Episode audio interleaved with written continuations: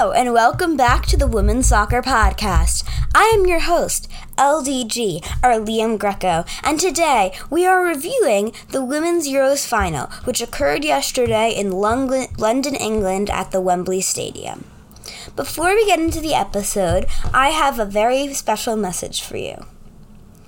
In light of this is our 20th episode, for our 20th episode anniversary, if you like every single post on our Instagram, which is at the Women's Soccer Podcast, and follow to it, you will be featured in our next episode. You will get a shout out. So if you remember to enter the shout out pool, you must like every post on the Instagram and be a follower. And although it's not going to be part of the giveaway, I also suggest that you follow us on Apple Podcasts. Thank you so much for listening, and let's get back into the episode. Okay, so yesterday was the final of the Euros.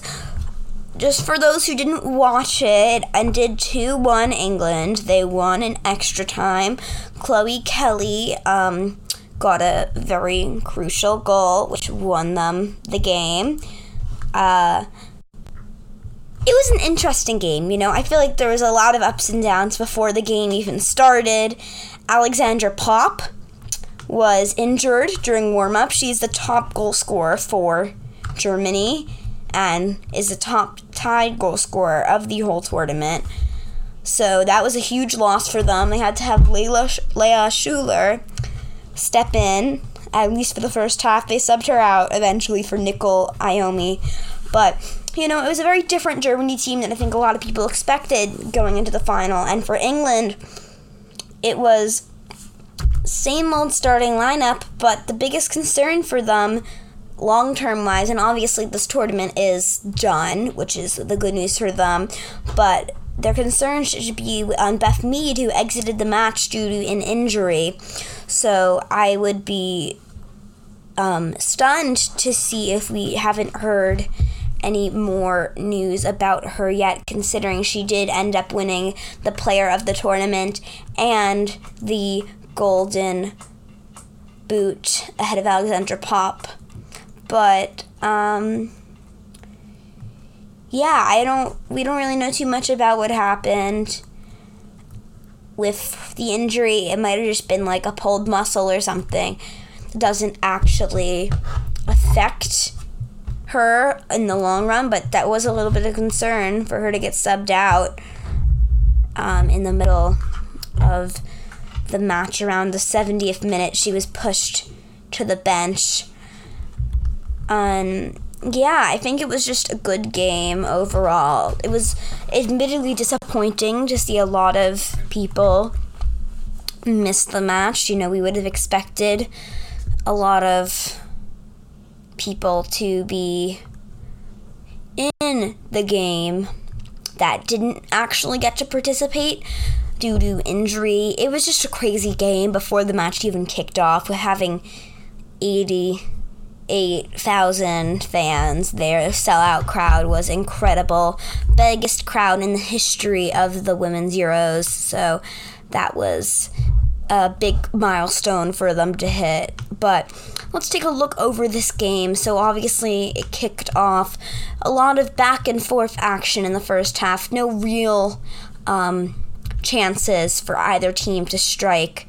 But uh, there was, it was a very aggressive game in the first half. Three yellow cards being pulled out of the pocket of the referee. Um, two directed at England, with Georgia Stanway getting booked in the 23rd minute alongside Ellen White.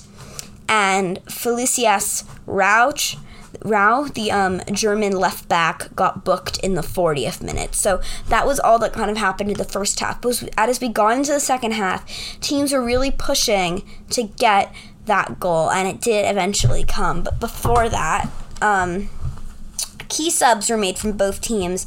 Tabea Wasmuth, the the German striker, came in. Came in, um, plays her club football at Wolfsburg. She was subbed in for um, the striker of Drew Brand, who was supposed to be on the bench, obviously, but due to the COVID protocol um, absence of Klara Bühl, that caused um, Jule Brand who have to step up in the last two matches.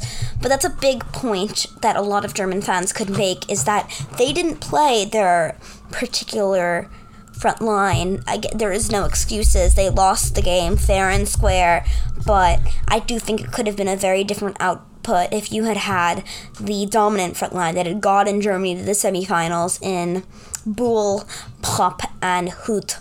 And be missing two of those three was heartbreaking for them, considering that even without Klara Bühl, they got through that semi final against France with Alexandra Popp getting the two the brace, the two goals.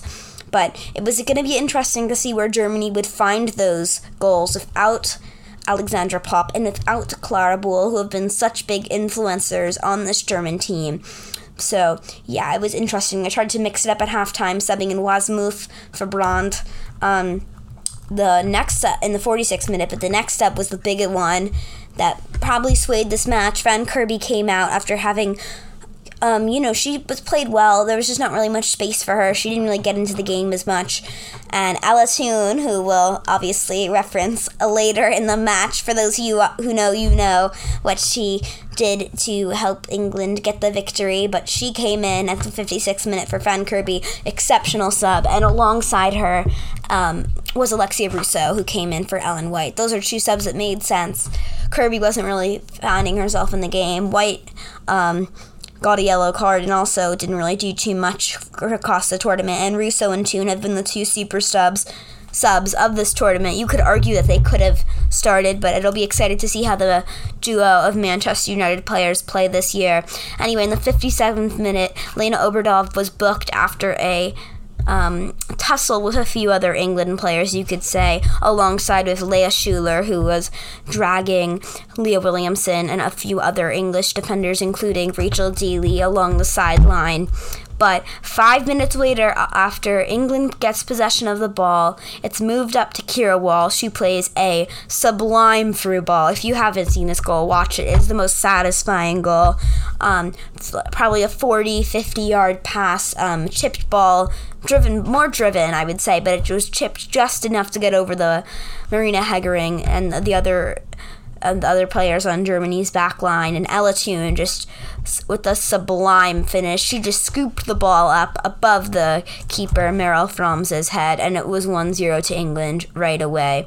Um, trying to get some more fresh legs in, Chloe Kelly entered for Beth Mead, who eventually won the Golden Boot and the Player of the Tournament. Um, but that was not a choice sub. It was because Beth Mead, you know, got injured, and Chloe Kelly, another one of those subs that will really make an impact. Hint, hint. Um, but at, yeah, then that was in the 64th minute. Three minutes later, Nicole Ami, I, Anyomi, the Frankfurt striker, came in for Leah Schüller, the um, German, obviously, striker, and who also plays for Bayern Munich. Schüller had only appeared once in this tournament in match one after, you know, she had COVID. So, for most of the tournament, and that's when Popp stepped up. But now she had to come in a few minutes before the kickoff of the match just due to the fact of the injury of Popp and Nicolai replaced her. Did a pretty good job, in my opinion. Next was another substitute, um, 73rd minute, Germany subbed in Sydney Lohmann for Dabritz. Dabritz was uh, obviously a left a lefty um, who could really make an impact in the game, really dragged wide.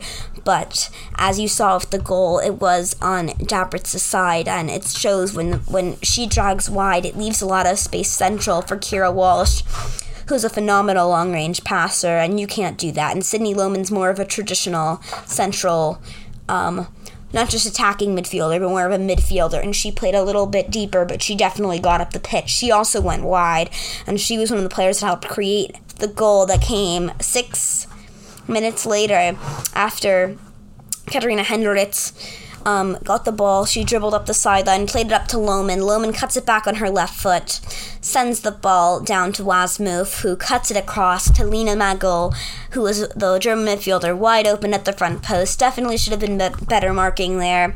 Um, pretty atrocious defending on the left flank from Rachel Daly. She let um, Lohmann and Hendrich get up there, but it's not oh it's never one defender's fault. Millie Bright was admittedly sleeping in the middle of the box right there. It was a it was uh, they were both s- exceptional players, Daly and Bright, but you know that was just one play I guess where they were a little switched off. Magull just cut into the near post, roofed it into the top corner, but and that was pretty much a lot of the action goal wise in the first half. But teams still trying to make substitutions. Two more substitutions occurred for England and one more for um, Germany at the end of the half.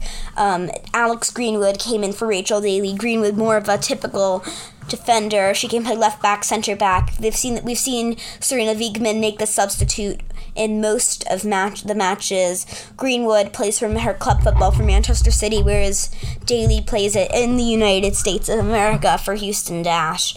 Um, makes sense the sub. Daly had struggled a little bit defensively throughout the tournament. Is an exceptional attacker honestly don't really think that she belongs in the defensive side of things. I think she should be getting up front and doing what she does best for Houston, but that's just my personal opinion. In another sub, it was a duo of subs in that moment. Jill Scott, the huge veteran, um, was loaned out to Aston Villa um, last season. She left Manchester City, has not picked her new club yet but um, exceptional player. Really 35 years old. You know, she is the veteran of this England team. Was the only one that is on this England team that has been there since the 2009 Euros game, where this was the same final and it was a completely different result with Germany blowing England out of the water. It was a 6 2 victory. So the subs made sense. Daly struggled a little bit on the defensively, and Stanway was on a yellow card. You didn't want to be a woman down going into extra time. The one sub that was very confusing to me, though, is Linda Dallmann came in for Lena Magull. Seems like a like to like substitution, but um, Lena Magull was the one player who had finished th- her chances for Germany, and I could tell they needed one of those players in the game one of the most confusing subs, but the ne- the most confusing one has yet to come.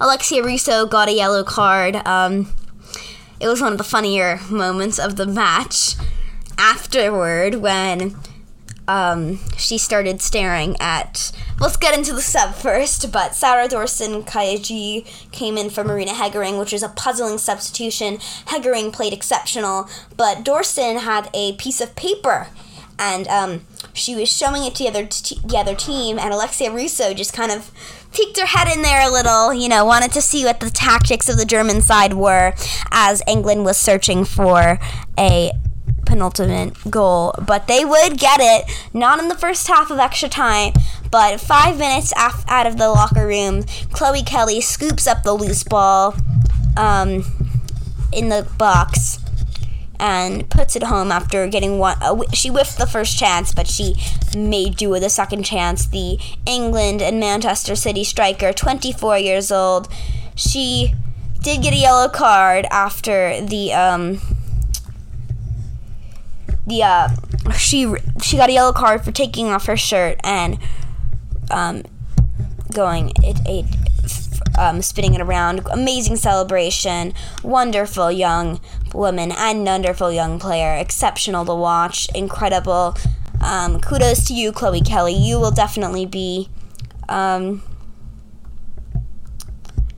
a hero in this country. Exceptional finish really good job sticking with it. Um, yeah, and that was it. Good job from Kelly getting into the match and finishing it. That is in- impressive. And to come in as a substitute after having such a hard year with the ACL. And honestly, I don't think you cared or should care one bit about getting booked after that celebration because it was an iconic celebration and you deserved to have that moment after winning England the final. But there was no there was no stopping the action as both teams desperately um, tried to make subs to ensure the match would stay even. Um, Germany subs in Lena Lattwein who is a midfielder the German number four plays her club football in Germany for Wolfsburg. She came in for Friedrich Rau, who is a, was a left back. So they tried to condense the midfield, which I think was a mistake. Wolfsburg for Wolfsburg player, so um, but I do think that it was a bit of a mistake. Germany couldn't get the ball out of their own half at the end of the match, and that's what costed them. But at the end, they put in Nikita Parris for Lauren Hemp, England. Parris is a striker. Hemp is a wide player. She plays on the left wing, sometimes left midfielder. You know, it was mainly just to ensure that England could keep the ball and prevent Germany from getting any real chances, which they did as England lifted the trophy at the end of 120 minutes. Captain Leah Williamson lifted it, and they all celebrated. It was an exceptional celebration the dancing, the singing, the sliding on the confetti. You had it all, and that was an exceptional way to end what has been an iconic and historic Women's Euros tournament. Thank you for listening into this episode, and I hope that you enjoyed this Euros tournament as much as I did. So iconic, so many superstars everywhere you look, so many new superstars after, you know, all the injuries, all the perseverance, everything that they had to persevere through. Um, the tournament after losing a lot of your big named players like Putellas, but it was an awesome tournament. I think I could I think a lot of people would agree with me by saying that was an incredible way to end what has been an incredible tournament for the Euros. Record attendance at Wembley. A great way to end it. Uh, the cherry on top, as they would say. So, thank you for listening in, and peace out from your host, LDG.